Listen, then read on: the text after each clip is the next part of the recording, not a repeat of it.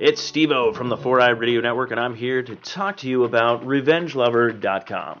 is a great place to get logos, sponsors, artwork, t-shirts, anything and everything you need artwork design-wise. This is the place to go. Uh, you go to RevengeLover.com, you can check out samples, uh, go ahead and get inquiries, and find something that's pretty much fits you or even get you know some commission based stuff done so again go to www.revengelover.com Hey, this is Mike and Tom from Ballpark Bros. You're listening to another great show on the Four Eyed Radio Network. Check us all out on foureyedradio.com. Hello, kids, and welcome to a brand new episode of the Long Box Cast. I'm Steve-O, and Kyle isn't here this week, but that's all right because we have a guest. Ooh, that's right. Uh, we have someone who's going to come on that actually uh, he posted something on Twitter, and I was like, oh, I'm going to hit this up and see what happens, and it worked. So sit back and relax and get ready for our uh, mystery guest. Ooh, yes, I'm teasing that right now before the intro, kids. I know. So, uh, and then we'll get this uh, episode started.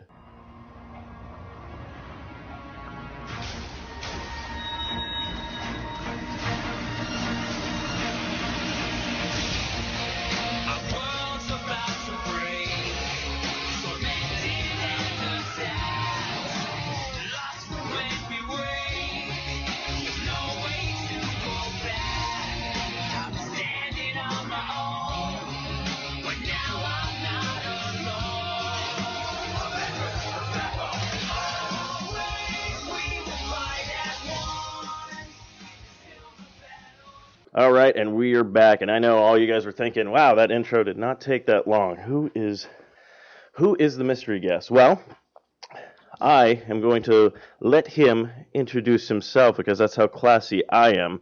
I like it when people get to talk. So, without further ado, the man who needs no introduction except when he introduces himself. uh, it's Nick Filardi, uh, colorist extraordinaire. Uh, I've been coloring comics since about 03, 04. Uh, so I've been doing it a long time. It's like five issues a month for like the last, God, like 15 years.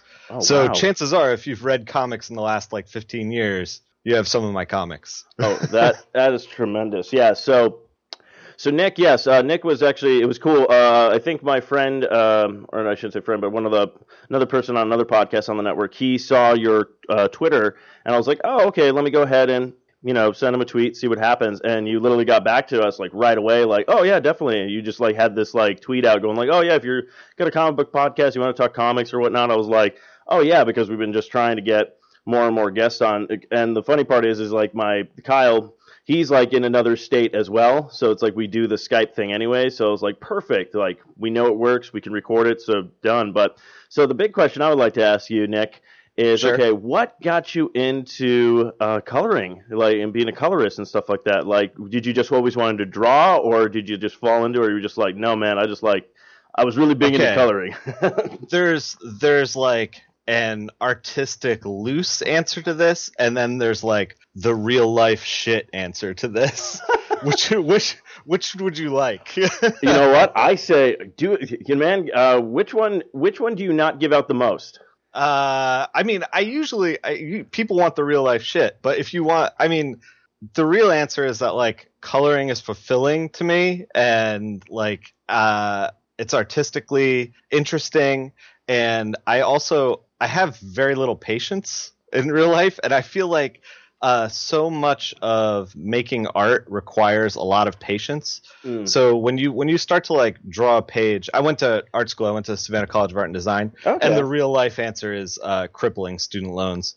Uh, but yeah, I went to? I went to Savannah College of Art and Design, and uh, I was drawing and and making these little comics, but they were uh, like quick one offs. Like I didn't have the the full patience to sit down and be like, okay, I'm gonna draw a Deadpool page, and it's gonna have proper perspective and like you know regular anatomy. I'm just like I'm fucking around, you know. Like I, I, that's kind of my approach to comics okay. and so uh, when you do something like that, you can only really pencil and ink like maybe one page a day, Mm. maybe, maybe. And with coloring, I can do five pages a day. I never sit at a blank page, which like motivates me intensely. and so you know I I just like kind of found my niche where I belonged within the comic book community. Oh, that's cool. Uh, and I also uh, when like I said when I got out of school I had this crippling student debt and I needed to pay bills and my most like marketable skill was coloring. My palette was really good. Uh, and nobody wanted to buy my like weird freaking comics I was making at the time. so I, it's weird because like this was this was 2004 when I got out of school, Okay. and uh, I feel like if the comics like landscape was what it is now back then, maybe I could have found an audience for that stuff. But uh, Oh, yeah. back then it was still like the comics landscape in 2004 for anyone who doesn't realize like we're s- still like kind of fresh off the 90s yes. so uh there was still like loosely marvel was talking like house style and dc was talking house style. And if you didn't fit in there there wasn't really a place for you. And image was around but they weren't like they weren't making they weren't what they are now. Yeah. you know? So they were kind of struggling at the time. And like the only really like big uh third party like you know publishers were like dark horse and then maybe like oni and slave labor and top shelf Oh, but like yeah, you weren't yeah. gonna make you weren't gonna pay the rent from like oni slave labor and top shelf at the time so it's I got out and I was like, "Oh my god, I need a job. I've just been trained to do comics for 4 years and what do I do? you know, like, yeah, what do I do? Yeah, exactly. um, especially yeah, like especially you said the media and stuff like that because I'm thinking like yeah, 2004. Um, like it's like especially like even like you doing your own like web comics at that time, like it, like web comics back then weren't as how they are today. yeah, exactly. Yeah, it- you back then if you weren't Penny Arcade, you weren't making money doing web comics. Mhm. I I basically had the option of like I could try to do web comics and then work a day job, or I could try to market myself as a colorist as the day job. And this is what I tricked myself into. Is like, oh, I'll just do coloring as the day job and then work on my stuff at night. And then what happened was I got into coloring, and what I didn't realize was that in any avenue of comics, everything is on fire all the time. Like everything everything needs your attention constantly. You cannot just freelance, be your own boss, and be like, I got all the time in the world. Like, yeah, because you will, you if you care about the product, you will spend that time working on the product. Oh no, yeah, I I totally agree on that one. So um, uh, so it's funny though, like being a colorist because I'm actually I'm actually colorblind. Oh yeah, So like it's funny to me where like when I was I used to do like web comics, nothing like major or anything big. It was just like I did a little bit of artwork, but like when I was trying to color, I literally had to grab other people's artwork and then use that little tool like the eyedropper to be like, this is the skin color This and is- this yeah, is this yeah, 'cause, yeah. like you're pulling out the uh, CMYK values in there. exactly yeah. Let's see. Wow, I haven't heard that in like a long time.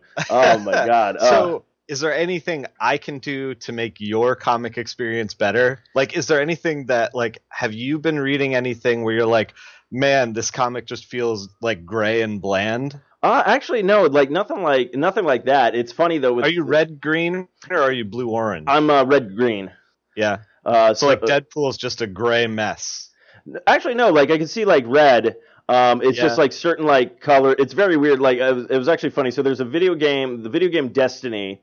They actually had Yeah. colorblind setting on it, yeah and I literally like instead of saying like what like you can't see on it, it was all like uh, it gave you these names. I'm like I'm color. I've been colorblind my whole life. I've never even heard of this. I had to go online and look it up and be like, oh, I guess I'm this kind of colorblind. I didn't know there was a fancy name. So Uh, uh, honestly with like comics and stuff like that it doesn't really like i know like what's what like i'm like i know spider-man's red and blue and things like Right. that but it's like so, you- it, so like deadpool versus the hulk you're not like in the weeds no no no like i can i know but but i'm wondering like my my hulk when i see him his green like everyone else Right. is seeing like a different green or something like that that's what i'm curious about um but I don't know. I don't know if they have like color blindness for uh, colorists, where they're all like, "Well, Right. there's some of the. I might be something to look in. Maybe we, maybe we can coin the market on this or something. I don't know. Uh, yeah yeah colorblind comics i'm into it Start a revolution.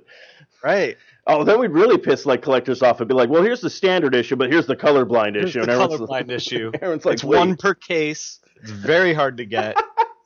I Oh, so, I love it. uh, one of the things, speaking of messing with collectors, uh, Mike Oeming and I worked on a series with Dark Horse uh, called The Victories, okay. and it had a very like grungy kind of like homemade feel to it, and it uh so because of that, I got to use a lot of texture brushes. And one of the things that I used to do was uh, I got like a little thumbprint brush, and so I just like on the cover I just like boop a little thumbprint in the corner so that it looked like the guy who was like unpacking these books like like you know just ate lunch and then put all the books on the stand so that nothing was near mint oh, that's amazing. Oh, yeah geez. yeah so i i haven't like the series uh didn't do as well as we thought it was going to do so i haven't i haven't signed a whole lot of them Mhm. but i am dying to see like what these things get cgc graded as oh, that that is true. That is that's amazing. I didn't even think. uh, Okay, Yeah. that wow. You just made me so curious about that. Now, like you guys played that little. uh, Does this happen a lot in like the comic book field? Like, do people add certain things to stuff I mean- just to like? i'm always thinking of like how people uh take the medium in.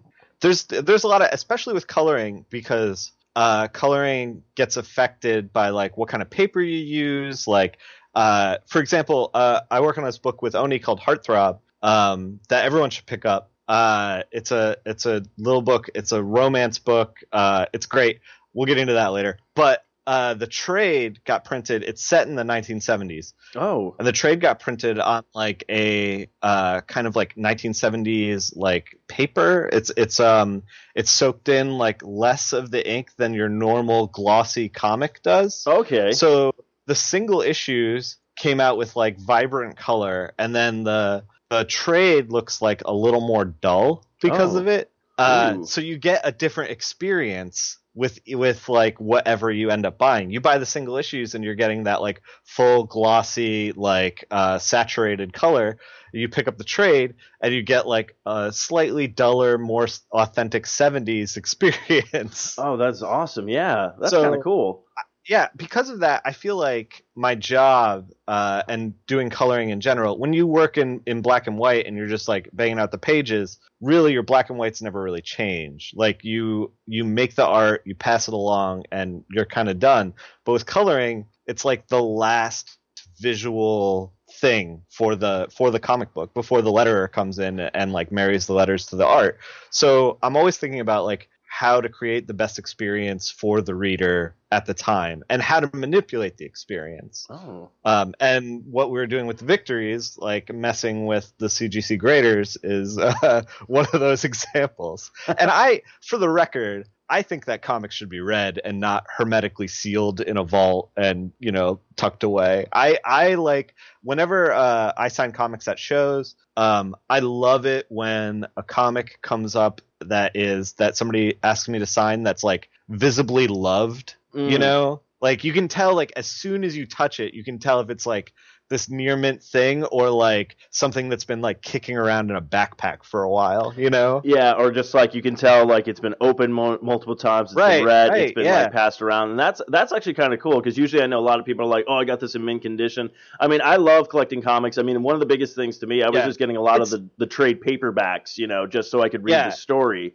Um, but it's no slight against the collectors i mean like everybody loves comics for different reasons Mhm. and i would never try to like you know rain on the parade of anyone who was buying comics and enjoying them i'm just saying for me i like my comics read No, I totally, I totally get that because like, um, like I don't like most of the time you don't have time to go out and get those like you know every single issue of those comics and stuff like that. But you sometimes get Sure. that rare one. You're like, okay, cool, you know. But it is kind of one of those things where it's like. People are like, "Oh, did you ever read this?" Be like, "No, I can't read it. It's a collector's Yeah, item and stuff it's like a that." collector's item And they're like, Yeah. "What? You didn't even bother to read?" it? Like, "No, I'll just wait till the you know." I the, speaking of like picking up issue ones and twos and then picking up trades, Mhm. like I know that that that's part of the comics culture now. A lot of people are doing that, and and I'm guilty of it too.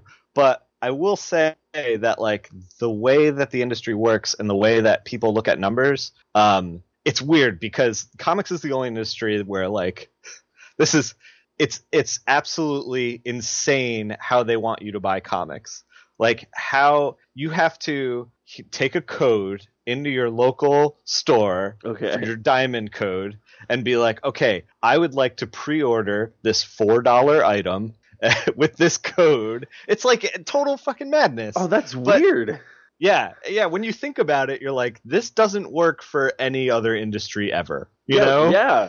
Uh, so my point is, is that like when you go in and you don't pre-order and you just buy the single issues and you're like, oh, I'm just gonna get issue one and then pick up the trade. Mhm. What that that doesn't give the retailer any information to the success of the comic. And I've been on a lot of books over the years where, like, for example, um, I did uh, Howling Commandos of Shield with uh, Brent Schoonover and Frank Barbiere, and it was a monster Shield book, Okay. and we gave them, uh, I think, a better comic than they were expecting, and we did uh, we had a pretty good run and our numbers were, were decent but like not really holding Mhm. and so we got to the point where we finished the first arc we did six issues and then like down to the last minute we were soliciting uh we were making a cover for number seven and had the the plug pulled Oh wow. it uh yeah, like Brent had uh penciled and was starting to ink and they were sending it over to me and they were they were like, "Okay, what do we want to do for this cover?" And then like right at the last minute, like the day before the cover was due for me, they were like, "Actually, we're not going to do it." Oh, because wow. the, just the numbers weren't there. So if you if you love a and I, I mean don't do this for you know obviously every comic ever. Like I'm not I'm not saying everyone should pre-order everything and champion it always. what I'm saying is is like if you have a comic that's coming out that you really love and you pre-order the first issue and you like love it. The best thing you can do for that comic and that creative team is to keep putting it in your pull box and to encourage other people to do the same. Like the trades are awesome, and you know, like I buy I buy a ton of trades, um, because I don't have time to read comics regularly. By Yeah. the time I get around to stuff, usually it's in trade already. So, but you know, if you're if you're a person who's going to the shop every single week and picking up trades, uh, you're and and then you're like, why was this canceled? yeah. like that's that's the reason it's because the the you know the retailer couldn't tell like you know oh this is successful this isn't successful you know Okay. by the time Wow. we solicit for issue six like maybe one or t- two maybe three issues were out. And if the mm-hmm. third issue's dipped in quality so far you know by the time we issue we start to make a solicitation for issue seven like the book's al- already doa you know? Yeah, yeah. you can't you can't save it you know that's so okay. That's great. I'm, I'm. This is awesome because I like this kind of stuff. I, I always get like the inside track on like how kind of things work, and that's like yeah that is. I was always curious about that. Where like you're reading a comic, you really like it, and the next thing you know, it's like, oh, it's been canceled. Like it's like Right. to me, you're like, okay, like you're like that sucks, but like that's all you can do, like for as the So, like, reader. but how yeah, does it work you- for you guys when you're like almost like maybe halfway through something? And they're like, oh, we're pulling the Right, plug on this, and you're like,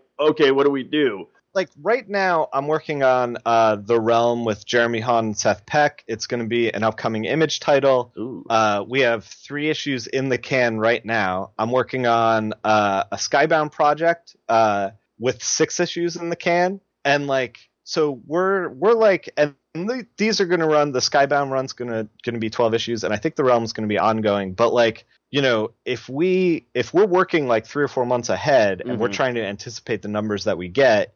And the numbers don't look good. Like we're gonna pack it up and go somewhere else because it's just like not effective. To, Yes. you know, like at the end of the day, like I need to pay my crippling student loan debt. you know, like it, it all circles back. Oh that. man, I'm, I I think that's gonna be the hashtag this week. Hashtag Right, crippling right. student loan debt. Um, At the end of the day, crippling student loan debt. yeah, crippling student student loan debt. I like it. Um, okay, no, that yeah, that's very. Fa- I like that kind of stuff because I'm always like everybody else always gets to see just like oh the book didn't do well or the book's doing well or whatnot. Um, speaking of like not being able to read comic books right now, like I know like you're working and you're like oh sometimes I go. To, what is something that like I guess what is what was maybe the first comic book that got you into comic books or like a character or something that you were just like oh my god this is amazing.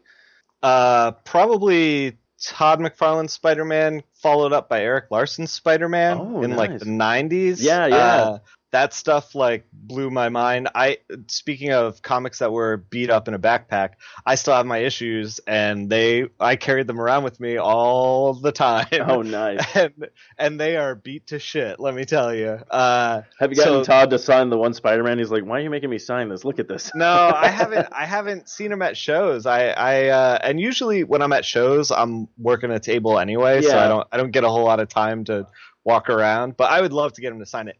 Uh, yeah, I think the the arc that I picked up was uh, Torment was what it was called. Okay, yeah, yeah. Uh, and like that stuff, and then the um, uh, Batman Knight's End, Knight's Quest, uh, the whole where Bane breaks his back oh, yeah, yeah, and yeah. then Azrael takes up the mantle of the bat and then goes off the rails Goes and off the Nightwing's rails, gotta like yeah. rein him in. Like that that whole arc. That's actually I haven't seen the third Christopher Nolan Batman movie because they were like they're doing Bane and he's gonna kick Batman's ass. And you know like I was like they cannot do this. Like even if it is like a 12 hour movie like shot for shot I'm I'm still not going to be happy you know no, I yeah, they had to do their own version with that, with the the rise. I Yeah. mean, the stuff does. I mean, the movie's been out for a while, so spoiler alert, people, if you're like, "Whoa, I can't believe you ruined this for me," and if you haven't read that comic book at all, yes, in the movie, Bane does break quote unquote Batman's back.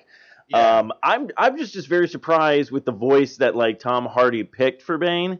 Yeah. See, there's nothing. I mean, I get it. He's making an artistic choice. Yes. Like, I'm an I'm an artist as well. Like, you know, it's fine for what it is. Like, I understand, but like no artistic choice anyone could make on that film would leave me like as a satisfied viewer, you know, because Yeah. I'm too close to the source material. I actually find that like that is true of most comic book movies. I know this is kind of like sacrilege, but like I don't most most comic book movies I kind of leave and I'm like, eh. Like, cause I I've been reading like weird comic books for so long that I'm like, I I don't want like a grounded Iron Man story. I want like a fucking weird Iron Man story. you know? Like I I want the character to go in places that like I haven't seen it before, you know? Mm. and like when we do when it's just like Iron Man military shooty stuff, I'm just kind of like, eh. Yeah, it, it basically like when they try to. Now that, that's a good point. I mean, don't get me wrong. I love like the movies. I love the comic books. I basically I used to have like a really like I think the movie that broke me was Spider-Man Three, Yeah. where I love I love. I love the Tobey Maguire Spider-Man because that was like my first Yeah. like you know movie Spider-Man. So like the first one was good, second one was amazing. Then you're getting pumped for Yeah. the third one, and you kind of it kind of I kind of left like it was a, it was like a bad date with like a hot chick. yeah, where like I was driving You're home going like we have nothing in common, but she's really hot. Yeah, like, yeah. So maybe maybe I wanna give it another shot. I'll check that out again. I don't know. it was one of those weird feelings. I mean, retrospect when I rewatched it, it's not a it's not a great movie, but it's also not a bad movie. But I totally understand Yeah. what you're saying. Where like you read like so many things of like everybody doing stuff. You know, like you'll see like you know like Spider-Man's Secret War. Like we're never gonna get like if they try to do that in a movie, you're not gonna get it right. You're gonna have to like take the idea Right. and do something for the movie. And I totally like, get that. condense it. Yeah. yeah. it- I mean, even Captain America: Civil War, which was a decent movie, hmm is not what the comic Yeah. was. You know, they're like they're like it's a civil war. We've got eight guys, and it's like this isn't a. This is like you know this is Michael Jackson. There's more bad guys Yes. in Michael Jackson's bad video than there is in Civil War. You know. Yes, no, and that, and like I get it. They were trying to. I mean, Civil War Two series was just starting at that time. They wanted to use the name. Yeah, they I wanted mean- to combine. I, I I get it, I'm not- Marvel. I'm not faulting Marvel. I mean, they know what they're doing marketing wise, and they they introduced Black Panther, which was awesome. Yeah. and like you know, I, you know, it's a good movie. It's just it's not what I, as a comic book reader, it's not what I want. Yeah, because Yeah. you're expecting like the whole like the whole reason behind it. Because the Registration Act was like you know no one knew who Yeah, anybody yeah. was, and like Captain's like no, you're giving away people's personal information. This is not American. La la la la. So that's like that storyline in the comics, and this one was just all like. Tony Stark fucked up again. Let's all Let, let's all fix it, I guess. Like I love, I love like Robert Downey Jr. as uh, Iron Man and stuff, but I love how it's like every. It, to me, I just compared like Tony Stark now in the Marvel is like Barry Allen in the Flash TV show, where it's all like everything is created because you did something. That's like, yeah, that's right. like, like if you guys just didn't do anything, the world would be safe. Like, Yeah, it's yeah. like, and I- it's just like him sitting in a couch drinking like a a coffee, going like. "Ah, I think I'm just gonna stay at home today, and it's like credits, and you're like, oh, there's no conflict in the, this vi- movie. the Okay. vision should put him under house arrest. yeah. Uh, uh, but actually, curious about movies and stuff like that. Has there been like a movie that you've seen that you're like, oh, okay, I, I, I would never think they would do this, or is there a movie where you're just like, God, this was like, like maybe a movie that you like everybody else loves that you saw, and you were just like, no, this was I mean, bad. There's a lot of that. There's a lot of that. my my fiance she says i'm i'm cynical and and like jaded but the thing is is like i just i know what i want at this Mhm. point and i feel like uh uh, did you, did you see the uh, TV show Legion? No, I haven't been a chance to watch that yet because I, I Legion is good? was like perfect, exactly what, I- like straight to the weird stuff. Like I want to feel off kilter. I want to feel like I want to have like an emotional reaction to it, and uh, I think I feel like uh, despite uh, Paul Rudd being as charming as ever, like uh, I feel like Ant Man Mhm. was like a sleeper hit for me. Like out of all the Marvel movies, I feel like Ant Man's my favorite, which pe- give people like they're kind of like what. Okay. honestly, I, I kind of agree with you because Ant Man, I, I I thought it was great because literally when they ca- when they said they're doing an Ant Man movie, I'm like, oh really? Yeah. With uh with Hank, I'm like, wasn't he like an alcoholic and stuff? And they're like, oh no, Right, Michael right. Douglas playing the older one. I'm like, oh okay, they're doing Scott. Yeah, I'm like, yeah. oh, I'm like, okay, I'm on I- board. But I liked only it because it was like a heist movie. the only thing that doesn't fly for me in Ant Man was like Paul Rudd's supposed to be this like bad degenerate father in Mm. it. Like he's supposed to be, you know, like back on child support, whatever. But he's like Paul Rudd himself is so fucking charming that you're just like he shows up and you're like, can't blame him. Yeah. Whatever, you know, like It's like that's So- all right. he never feels like he he never feels like a bad guy to his family Mhm. and I, f- I feel like that's what the movie's trying to push but that's the only like missed mark i feel like in that whole movie and the movie is like a heist movie it's not a superhero movie Yeah, that's what I liked about it because like halfway through it, I'm like, man, this is a really good heist movie, and then I was like, yeah, Yeah. it's a superhero movie. I'm like, I don't really care. Um, I'm gonna be honest. Uh, so usually with me, I would say this. You know how you, you're like, ah, nothing's up to my standard because I used to be like that. Like I set the bar really low now, but I I do a lot of uh, I do a lot of centering myself with uh, Yeah. let's just say like some. Uh, some of that, Yeah. so uh, that helps out a lot when I go to movies, and I have and I have a blast now. So I'll leave movies going like that was pretty good, you know, like I can never yeah i mean this. like i look if you're talking about loving some schlock like yes i i will love some terrible terrible movies so okay uh so my uh one of my friends uh one of my oldest friends who actually got me into comics like we were reading comics as kids uh we were bonding over uh i don't know if you remember joe quesada and jimmy palmiotti's uh ash from event comics in the 90s you are totally forgiven if you don't remember this Oh my god, I want to say I do, but I'm like, then, oh, jeez. he's like a firefighter who gets like superpowers that like controls fire or something i can't even really remember Oh my god, okay. It was, like, it ago. sounds so familiar. Okay, Yeah. Uh, so uh, he and I bonded over Ash and like waiting for I think it was like issue six to come out, and it took like six months to come out, and then it was like mostly text, and we were furious, you know. so he, I send him a.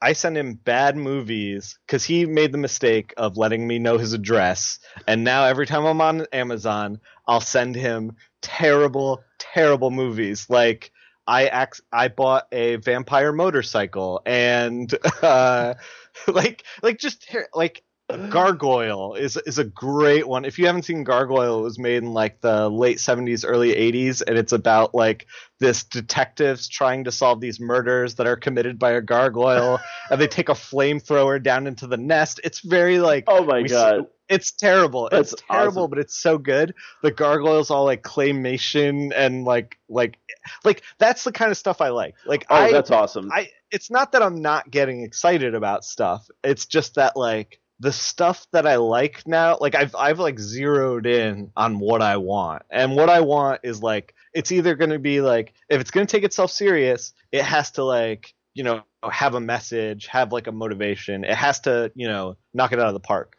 And Yeah. if it's going to not take itself serious, it's got to be like the most entertaining crazy shit I've ever seen. You got to give me something I haven't seen before. yeah, yeah. know? Okay, so were you a fan? Were you a fan of Mystery Science Theater 3000 then? Oh yeah. Oh, Oh, okay, yeah, yeah. okay. I see. That's like those are some of the bad like those movies, and I totally get. But I have I have a question for you then. you want to send a bad movie to him. Yeah. Have you What heard of Have you heard of The Room? I mean, of course, everyone's heard of the Room. Okay. Uh, no, hey, you'd be surprised. I bring that up and people are like, Yeah? "What are you talking about?" Then I'm like, oh, "Come with me," and I have to show them this, and then they go, Oh, man, "Why did you make me is- watch this?" The Room is a is a piece of work. It's a- for sure. It is yes. It's it's it's it's as bad as close as to like a masterpiece as it's close to like a dog turd. It's it's one of these Oh, weird yeah. films where you're like you're like I don't know why you went in this direction, but genius. Like Right, yeah, and that's the thing. If it's so bad that it's good, I'll watch it. I'm in. okay, have you seen like the Samurai like- Cop movies then? What's that? The Samurai Cop. Have you seen that? Oh no, I haven't seen Samurai Oh, Cop. It's, okay. it's actually it's on the list, my Amazon wish list of dumb shit to send Jason. Oh, okay, yeah. No, you want to you want to mess with him? Send him Samurai Cop two. yeah, that's on the list. Because I'll put it this way: list. I didn't watch the first one. I just watched the second one because Yeah. the guy who created the room, Tommy Wiseau, is in it.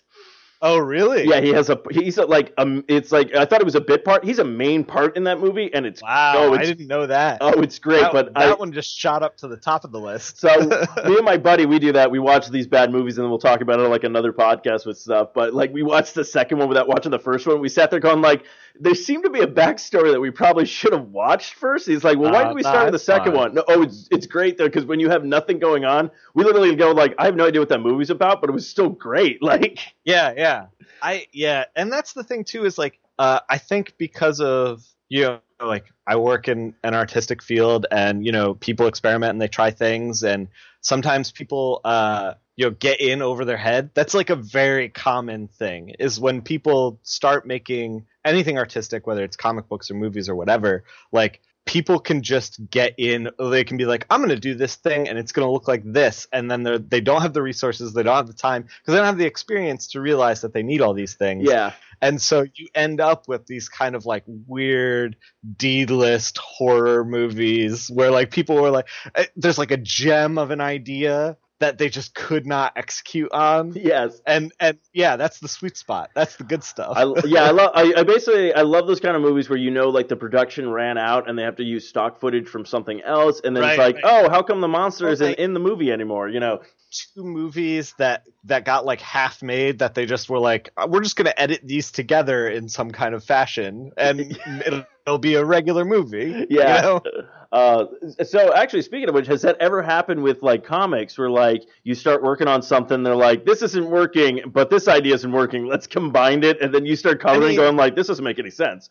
you, I think the equivalent of that, as far as coloring goes, like there's there's I'm sure when it's at the early stages with writing that there's a lot of like scrapped ideas that get ported into into other things. Uh, but with coloring, the only equivalent is like when something with usually with uh, Marvel and DC, but with a lot of other companies as well. Like something gets solicited, it's got to hit its date, and you know the artist is falling behind, and you get like a another artist. I think the worst offender I had was a like an Arkham book. I oh, think Oh, okay. had three different artists in 22 pages Oh wow. and yeah so i was i was coloring this and, and i like set up this tone and then the art just like 180 degrees the other direction into like this cartoony thing and i was doing this like grungy Yeah, yeah. like thing and i was like i guess i'm gonna try to do grungy on this and it was like kind of not working it was like square peg round hole oh my and god. Uh, that's... like yeah it didn't it, it didn't go well i mean and you know the editors they they know when it's like getting off the rails like this too and you know they're apologetic but like sometimes and the reality is like sometimes this stuff can just cannot be helped you Yeah. know like sometimes you know you solicit something it's got to come out because it, it like dovetails into like these other books and you know somebody gets sick or somebody gets hurt or whatever you know like i'm not saying that people were blowing deadlines because they were just playing video games Yeah, yeah, Uh, they're usually not- there's there's because at that level usually there's like actual professionals working who work every day.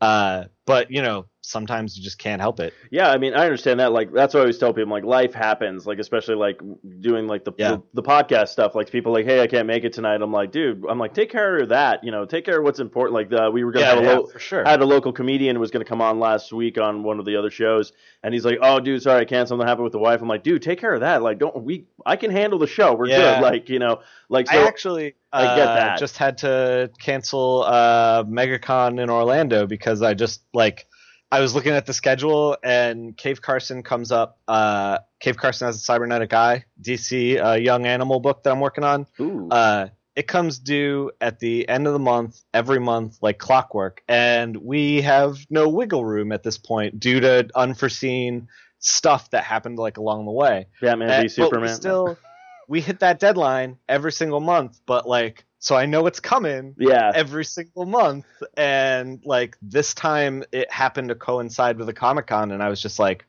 you know what, the book's got to come out on time. Like that's my top priority. You know, I I love going to shows and I love meeting fans and and you know doing that whole thing, but at the end of the day, like the book needs to come out on time, and that's my top priority. No, and that that's good. That's good to have those like good worth access. Actually, I was going to ask because like coloring and stuff like that. Um, what are some of like uh, the stuff you use? Like, do you use any like programs? You like using like the digital paints, or do you, Yeah, do you like to uh, do things just like so normal? I don't know. I don't know how how deep you wanna you wanna go on. Oh, we can stuff, go as deep like, as you want, man. Okay, so, that sounded like, a lot dirtier right than it now- needed to be. Uh, right now like modern coloring is all photoshop it's Okay. it's and like everybody's got kind of different techniques within photoshop like in for anyone that hasn't used photoshop basically there's like a hundred different ways to do everything yes. uh, so there's that and that's kind of like where everyone's at um, and if you're not like full on painting a comic book like alex ross or something like that hmm uh, pretty much it's all Photoshop. But uh, the way it used to be when I first got in the industry in like 03, I was working for a studio called Zylonol with uh, Lee Loughridge. Um, and we would do this thing called SEPs. We were doing uh, separations for uh, 100 Bullets and Y the Last Man. Those were like the last two like holdout books from DC, as far as I know Oh shit! Uh, yeah, yeah. where so the colorist would get pages in the mail, uh, physical pages that were they kind of felt like um, not really paper, but not really money. It kind of had like a fabric feel to it, something in between yeah, like, yeah. paper and money. Um, it would soak up ink really well. So it basically the colorist would by any means necessary color those pages. So it'd be like inks, markers, you know, like whatever you got, Mhm. like it put it on the page. And then some colorists would make notes for the color within the pages, like with uh they'd match it to a Pantone uh, and then be like, okay, for the separator, like this is what this color is in this Pantone guide, so that you have it on hand, and then they would pass that physical page to a what's called a separator, and the separator would essentially like pin it up next to his monitor and then like prep it for print. oh, So for a long time, that's what was that's what was happening within comics, and then you know like the tech got better and better and better, and you know like people were able to FTP files uh, over the internet, and like which is Photoshop amazing thing. yeah, and Photoshop got really good and really fast, and then like this kind of old way kind of fell fell apart. Uh, the I I just bought actually a bunch of seps from uh, Patricia Mulvihill uh, for an old Wonder Woman story where she's with Etrigan and uh, Phantom Stranger. oh, Uh, yeah, yeah. It's and and they're beautiful pages that like so every once in a while you can see on eBay, which no one should bid on because I'm probably bidding on them as well. uh, these these beautiful pages from like older colorists, uh, and you get like this inside. Tr- it's like it's kind of original art and kind of not because it's it's not the stuff that saw print, but it is kind of. Yeah. you know what I mean. Yeah, So- yeah. It's kind of like when uh, I think it happened a while ago, where like somebody said they were somebody was drawing on like just sketches on stuff, and when they flipped it over, there was like all these other things that like never got released, like it was character ideas Yeah, and yeah. stuff, and you're like, oh, and a lot of people would auction that stuff off for charity. But yeah, it's stuff like that where you're like. It is original artwork, but it was stuff that it's almost like things that were supposed to be in the like the movie, but they were cut or they didn't fit, or Right, like you know. exactly. So it's like it's the- these like weird It's deleted scenes. of There we go. comic books.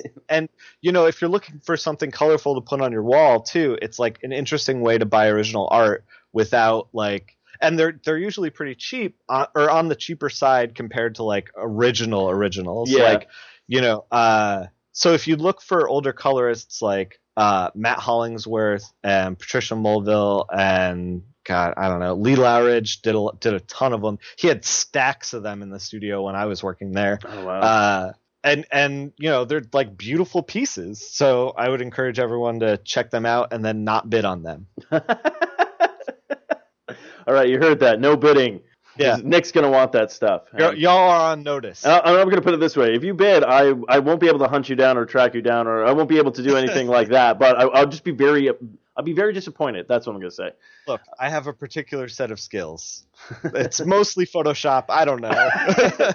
Yeah, yeah, uh, yeah. I have a particular set of skills. If I don't like anything you do, I will take your picture and I will put a dick in your mouth. That's how good I am. whoa, whoa, whoa, whoa, whoa! If I knew it was going to be that kind of podcast. oh no. Oh shit. Sorry. Um, jump the boat on that one. Looks like, yeah, I gotta, I gotta go now. Uh. Didn't know someone was gonna be photoshopping that stuff. I'm out. Um. No, that's really cool. It's so funny with, to me when I always see like the Photoshop, like what people can do, because like you said, a hundred different ways you could do things oh in, yeah. in Photoshop, and it just amazes me because I was using like Illustrator uh, to do a lot of my like comics because mine were just like little like three panel things and stuff like that. But like Yeah. everyone's all like, I was like, oh, that looks really cool. How'd you do that? Ah, Photoshop. And I'm like, how? Like I'm like I use Photoshop Yeah, for like basic stuff. it's crazy that like I've been doing Photoshop. I've been using Photoshop for close to 15 years now, and I still learn shit. Oh yeah, like there's still stuff under the hood that I have not touched. So It's always it, yeah. That's what amazes me, especially when someone's like, "Oh, you," especially when you're doing something for such a long time. Someone's like, "Oh, you know, you can just do this," and like hit like control something. You're like, right. "What?" Yeah, you fall into a rut like very very quickly. You fall you find your method and you do that. Yeah. And and then I look at like uh uh Tamra's colors on like uh Wayward or something like that. And and she'll send me like I'll see a file and it's like you know 40 layers and she's using sliders and masking and I'm like I'm like why are you killing yourself doing this stuff like I work on like a single layer like done deal pages done you Yeah. know? Oh my god, yeah. It's So, uh, just yeah, yeah. it's just like different a different approach for different like different people. No, and that's what I'm saying. Like that's what I think is so cool about. and That's why I always like artists and like colorists and like you know anybody who's creative because they always look at something with a different approach and try something. I mean, like you said, like uh, prime example with Todd McFarlane's uh, Spider-Man. You know, Yeah. he talked in an interview. He's like, yeah, Peter Parker's okay, but I want to focus more on the spider. So he's like, I gave him bigger eyes, I gave him more webbing, I gave him and feature on that. And now that's like the Spider-Man like everybody knows today. Where like he was the main, you know, like oh, I'm just gonna tweak a f- his character's still the same. I'm just tweaking a few things, and now that's the standard now. Like everyone draws Spider-Man with huge eyes. Everyone draws Yeah, Spider-Man yeah, like yeah. doing crazy poses and stuff like that. So it's just kind of funny, just taking a character and twisting it just a just a bit, and it just like holy crap, this is amazing. Yeah. Um, so I'm trying to think. So you you um you actually you had a book that you're working on that you wanted to plug, and I want to let you plug away on that one. Uh, yeah. So uh so like I said before that like, you know, uh put things in your pull list that you want to continue. It's like doubly true for anything like a little bit independent. Like anything that like Marvel and DC like you should buy Marvel and DC books. I'm not saying that. But what I'm saying is is like if you love a book that's like an image book or an Oni Press book or whatever, like that should be in your pull list. And you should be waving that flag. Like anytime anyone's like, "Hey, what should I read?" You should be like, "Here you go." You know, like this is what you want. And uh, I'm working on a book right now with Oni called Heartthrob, and I feel the same way. Like I, I'm like waving the fucking flag. Uh, everyone should pick up Heartthrob. It's a like cr- it's a heist book set in the 70s that is masquerading as a heist book, but is also kind of a romance book. Ooh. It is about uh, Callie, who uh, gets one of the first heart transplants in the 70s, and she starts to see the guy whose heart it is. Um, and she, so she sees this guy Mercer, and because she's led a very like sheltered life because she's had a heart defect, hmm uh, she's like very innocent, very vulnerable, uh, very naive to the world, and he is like she falls totally in love with him, and he's like, "Yo, you got to quit your job, like fuck this shit, like we're we're gonna get my old crew back together." He's a con man and a thief. He's like, "We're gonna Oh. get my old crew. I'm gonna teach you how to steal. We're gonna start robbing banks. We're gonna start. You're gonna start living life on your own terms." And it's a book for anyone who's ever wanted to like flip the desk at their work and like run off with with someone in a relationship That's and be like awesome. fuck this shit you know like Okay, that's I like that. That's actually kind of really cool. Yeah. So it's so so the to me, it's almost like okay. So do you ever heard of like Lupin the Third?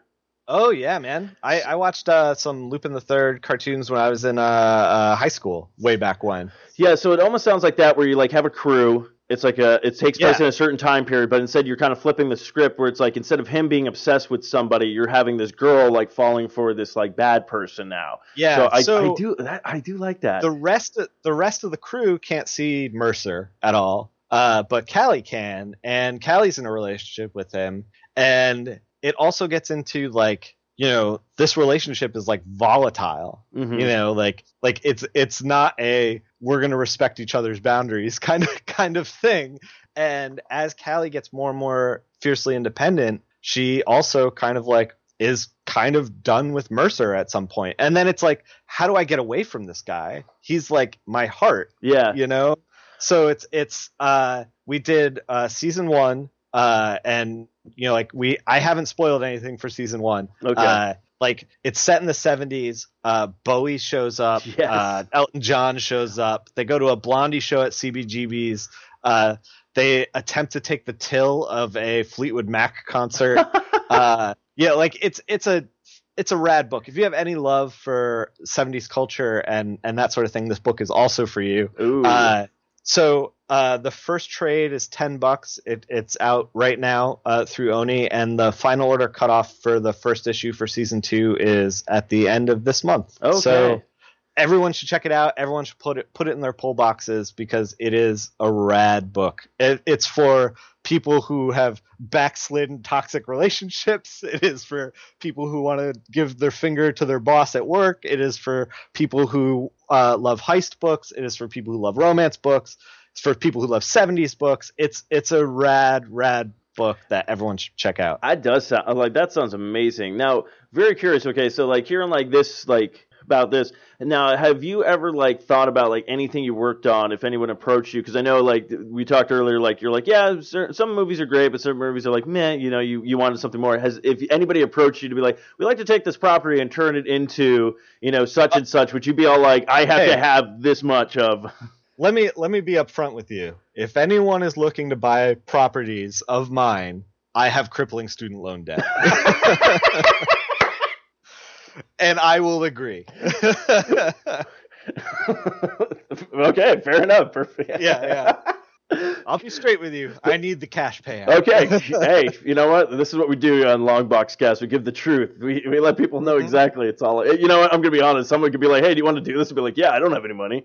I'm like, Look. I don't. Look, if you go to shows, like the guys behind the table probably all and girls probably all have cripple if they are under 40 they have crippling student loan debt. debt. You should buy something. I'm not saying, you know, you got to like high roller dish out thousands. I'm just saying if you like their work, you should buy something cuz they need it. yes, yes. No, I highly, I highly always recommend that, especially when people, of course, like I think in a couple of weeks here, we're gonna have the Phoenix Comic Con.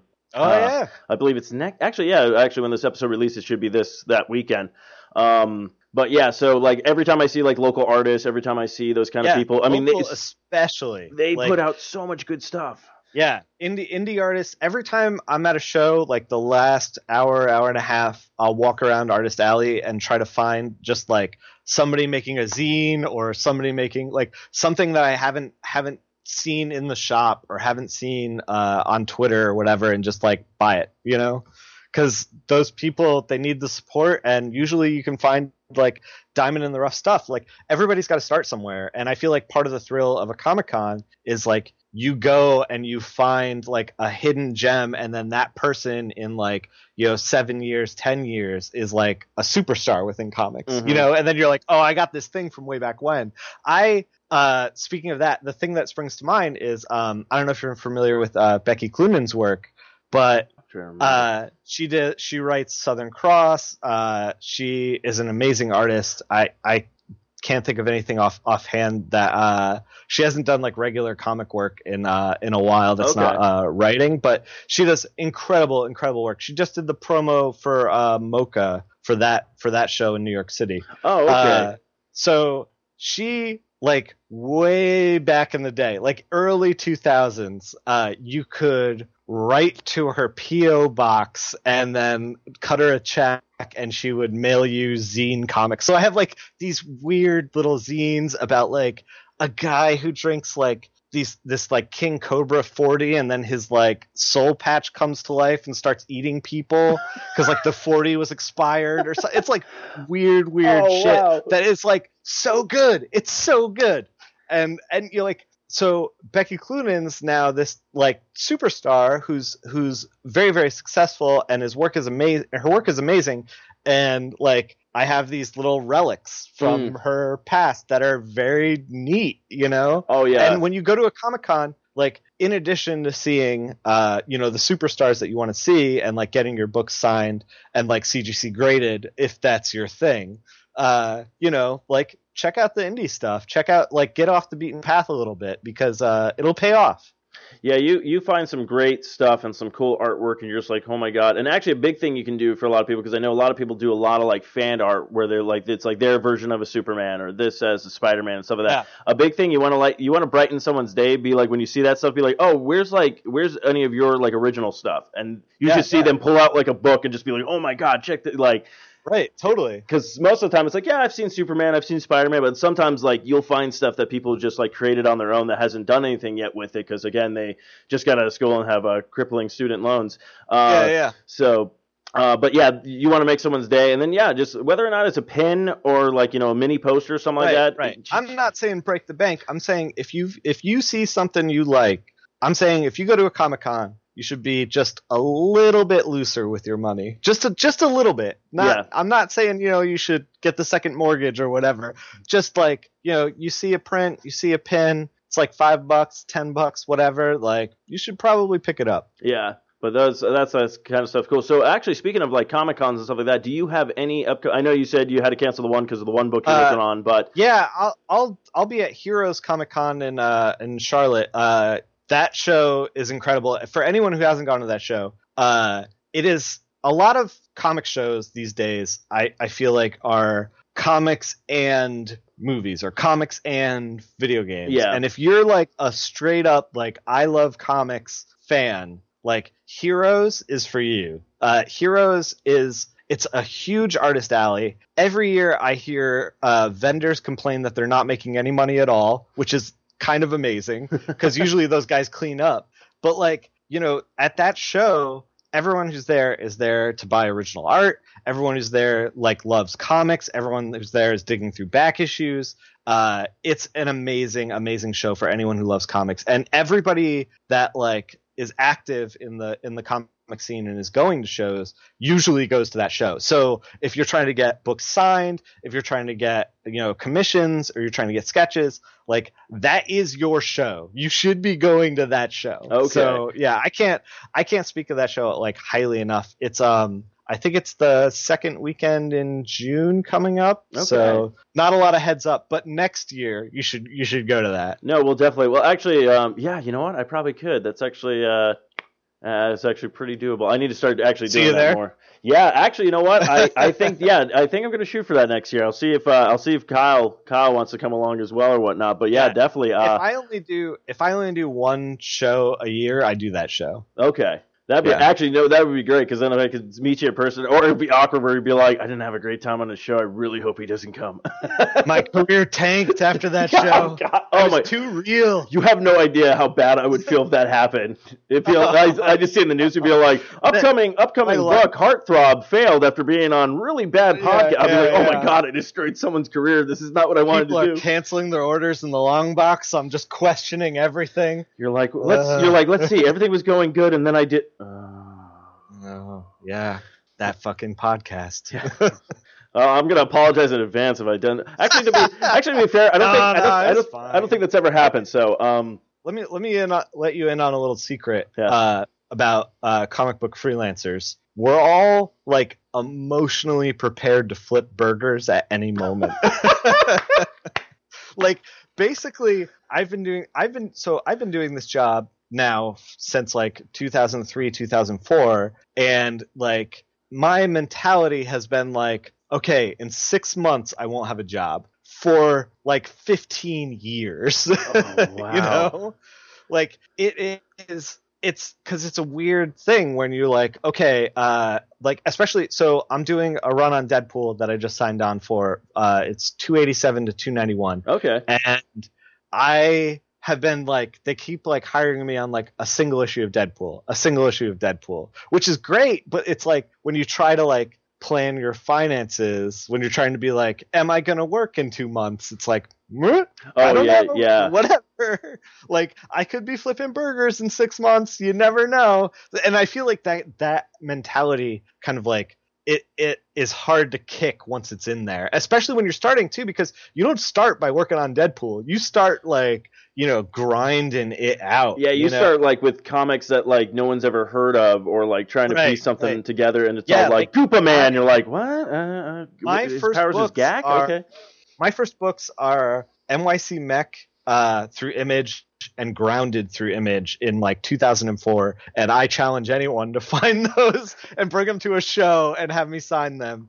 Uh, because like you know nobody ever nobody ever heard of it nobody ever bought it, it they're just out there you know uh but yeah so uh you like the grind kind of like seeps into you and you you kind of enter this emotional space where you're like this is working for now and then like you blink and 15 years go by and you're like i guess this is a career now So, th- th- so the other question. So you're working on that stuff. Do you like just every like once a week? Do you just cook burgers? Be like, I got to keep this game up because you never know. skill no actually the last time I, I tried to cook a burger uh, i accidentally set a small fire in the kitchen i'm not good in the kitchen is what Oh, i'm wow. saying and uh, my fiance banned me from the kitchen so you know oh man. and probably for good reason. You know, we want shelter. So No, that's you know. and that's good. Well, no, it, it happens. I mean, I I ended up like literally just started learning how to cook like last year. So I've Oh.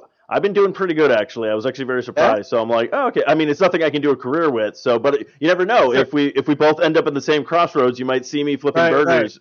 flipping burger. Yeah, we're gonna be grill mates. Oh my god, that's a new series, Grill Mates. when when when you grill have mates. It's an entire restaurant filled with failed people in the comic industry. and the tagline is uh, cr- crippling student loans. yeah, yeah, yeah. They're they're gonna they're gonna give you a burger, but they're also gonna give you their pitch pages. Yeah. They're like, oh yeah, what is this? It'd be like, come on, I know. It's like, it's like Stan Lee's like, I don't want this. yeah, yeah. He's like, fuck comics. Yeah, it's all about movies and cameos, Yeah, kids. yeah, Excelsior yeah, exactly. takes That's where the money is. Yeah. the cameos.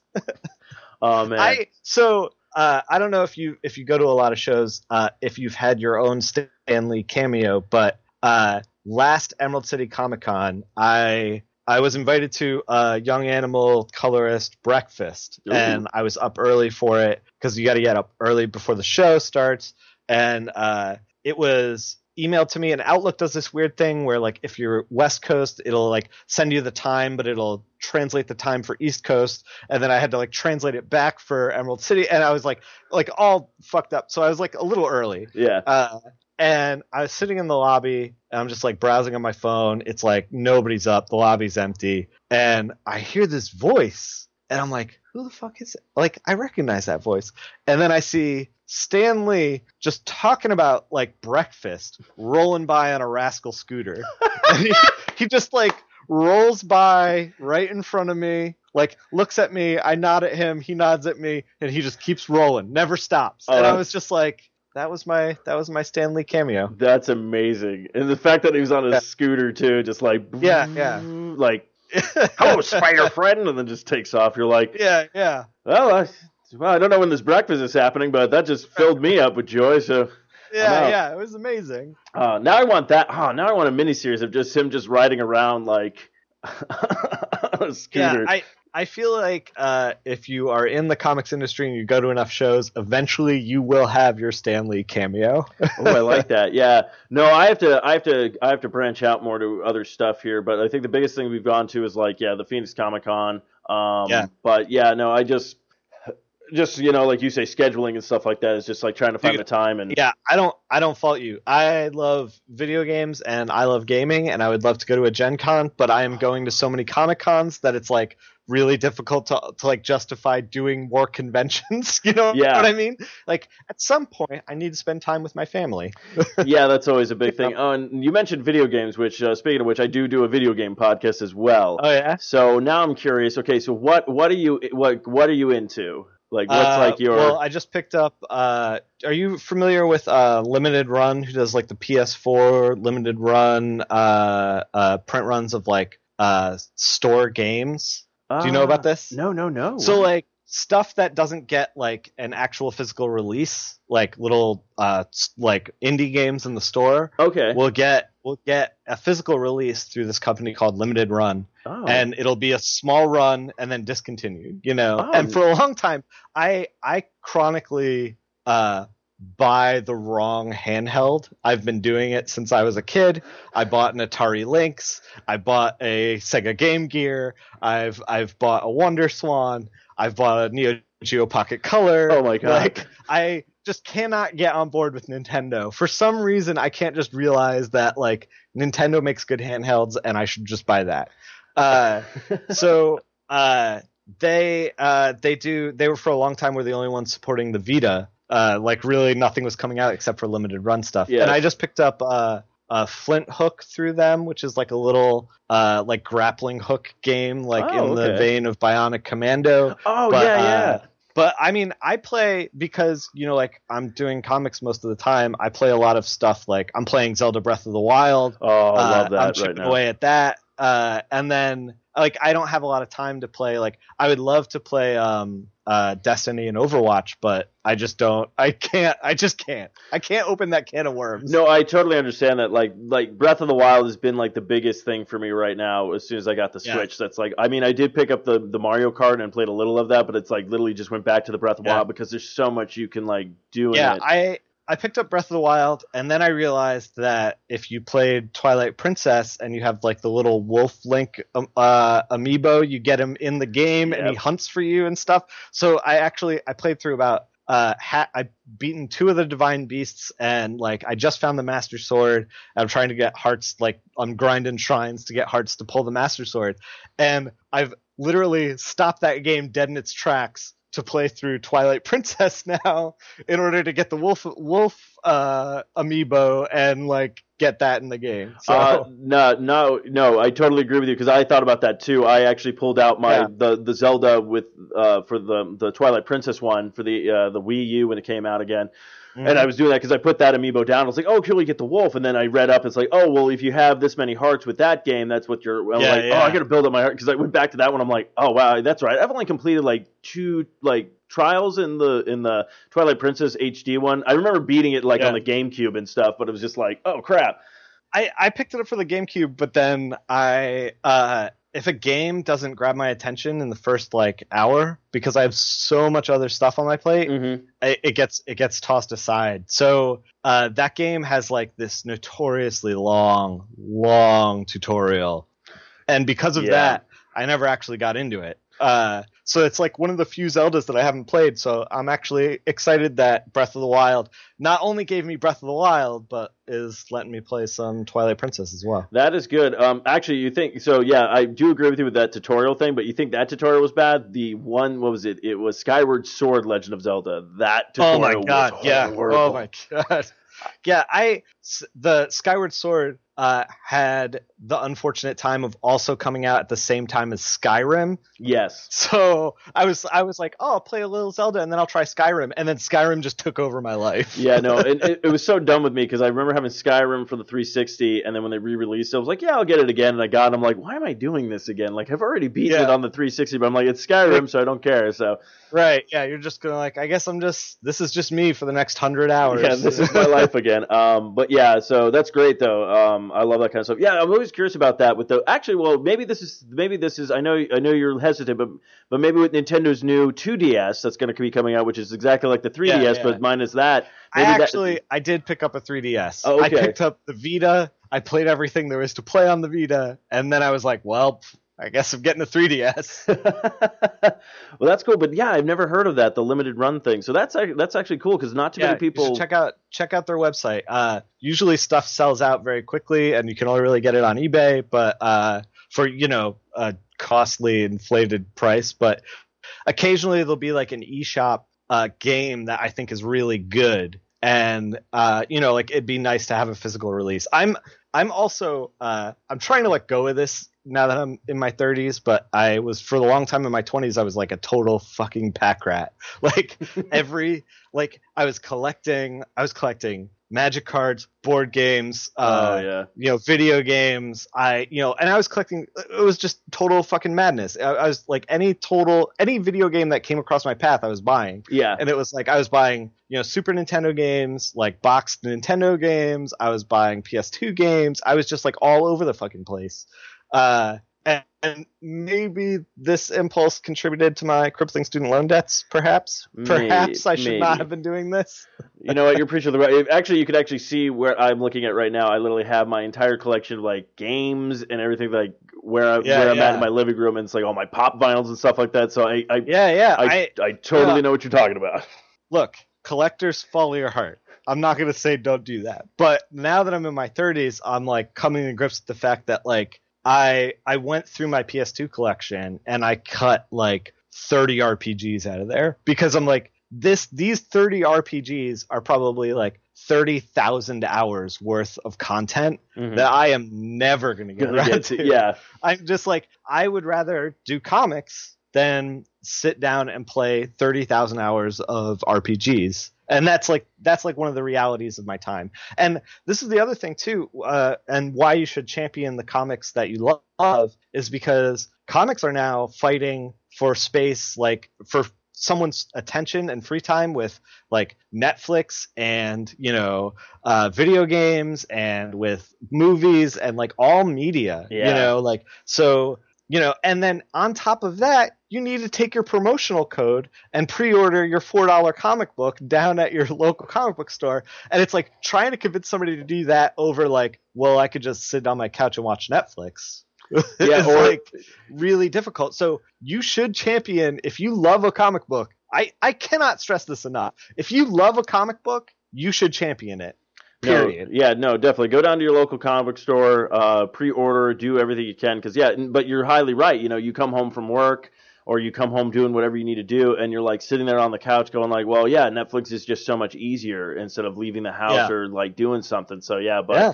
But yeah, no, support your local comic book shops. I, I highly recommend. I mean, we used to have oh fuck, um, what was it? It was called uh, Atomic Comics. Was like a big Yeah. big comic book store out here. No more, gone. Like I would more? say, yeah, it's Oh, Atomic Comics disappointing. is yeah like and that was like the comic book shop i grew up in like that when i was little it was like always atomic comics and there was a few i mean we do have other like stores out here but i remember like Yeah, I have I have uh there's a couple of stores. There's like two little independent stores that have both came and went in the uh 5 years that I've been in North Central Florida.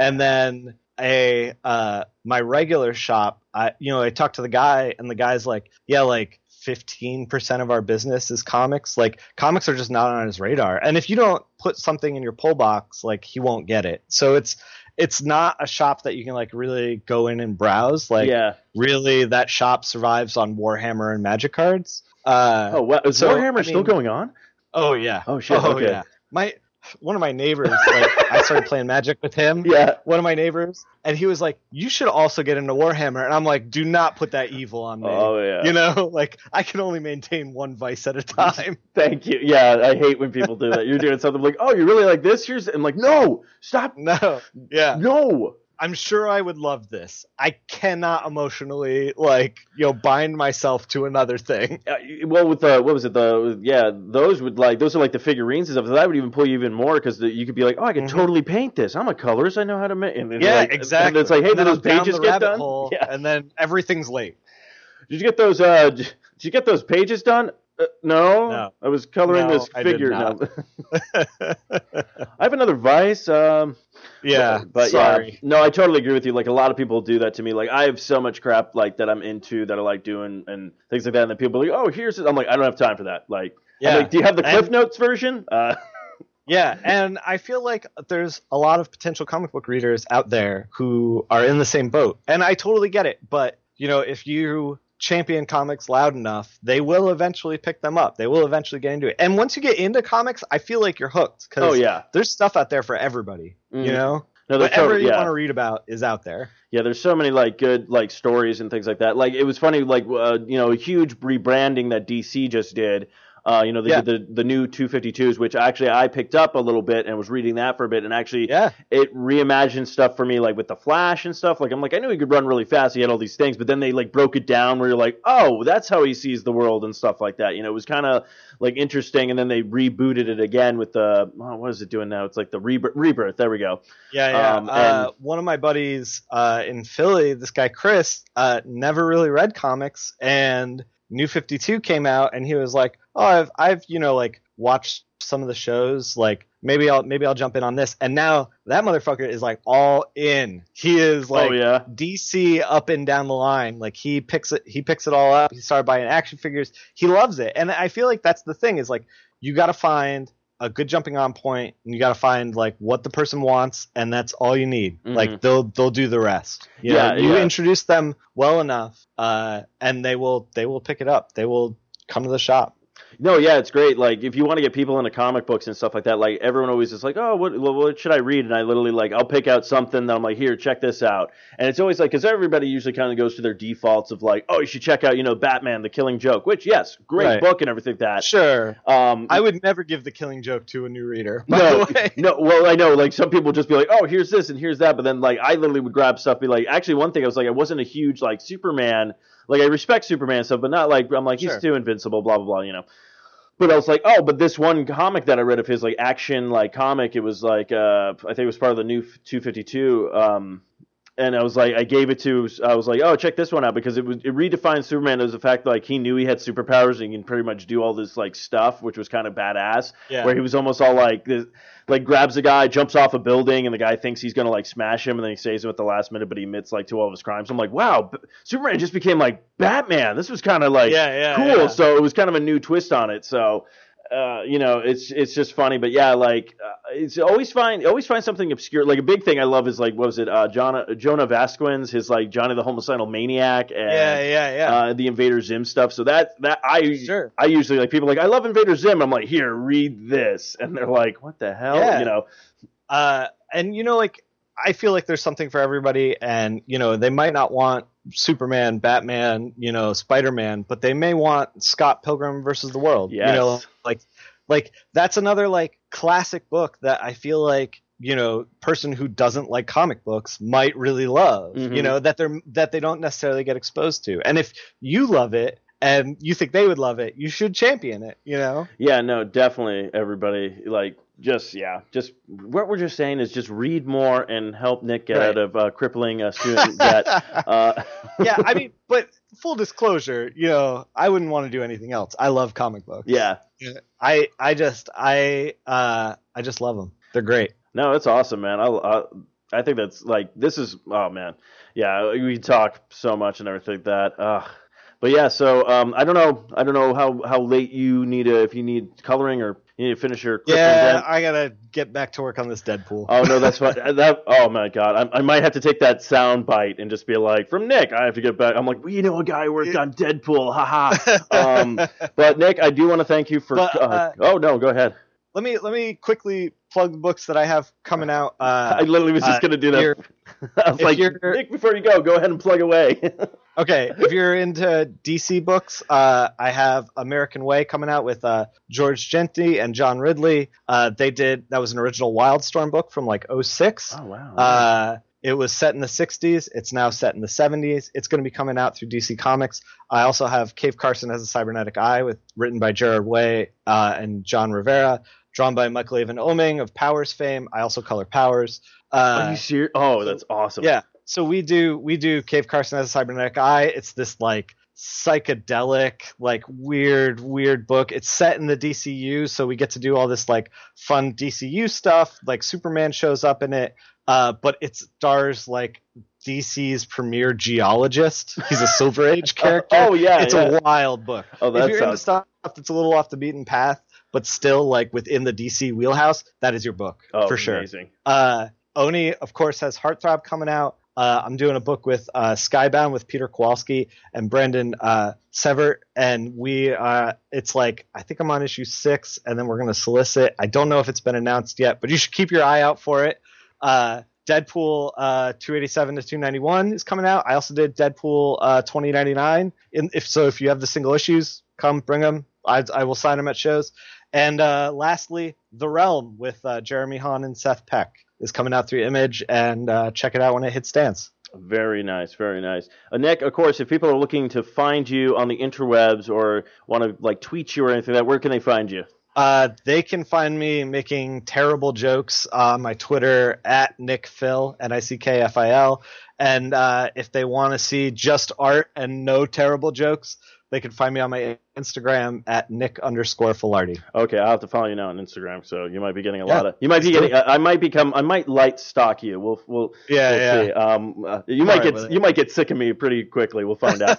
um, but I want to thank you for being on the show and everything. And I will say this: uh, anytime you want to come back on, if you're like, hey, I want to plug something, or you just want to chit chat or whatnot, just hit me up. We'll set Yeah. it up. If you enjoyed yourself, if you didn't enjoy yourself, I apologize immensely. I'm going to apologize to all your The fans right now. tanked. Yeah, if You the know. career is tanked, then I apologize. You know what? If the career is tanked, then I will make sure you. I will. I will. I, I will have you and your uh, fiance come live with me, and Yeah, I'll support yeah. you guys. We're sleeping and- on the couch. yeah, I feel like I'm sorry. I'll, I'll make sure I'll make things better for you. Um, but uh, I apologize. But thank you, thank you for coming on. I, I had a blast. This was fun. And uh, yeah, so yeah, whenever you, if you ever want to come back or you have anything else you want to plug, or if you have other people like, hey, so and so wants to come on your show, feel free to send them our way. I'll keep it in mind. we're very, very easy, open going. But yeah, so that's going to wrap up this episode of Longbox Cast. Of course, you know where you can find us on, you know, the 4i Radio Network. Uh, don't forget to check out all the other great shows on the 4i Radio Network. You can find us also on Twitter and Instagram at Longbox Cast, all one word, very easy to find. And uh, yeah, Kyle usually says this, but I'm gonna I'm gonna have to say it. So uh, Longbox Cast, too many issues for a short box.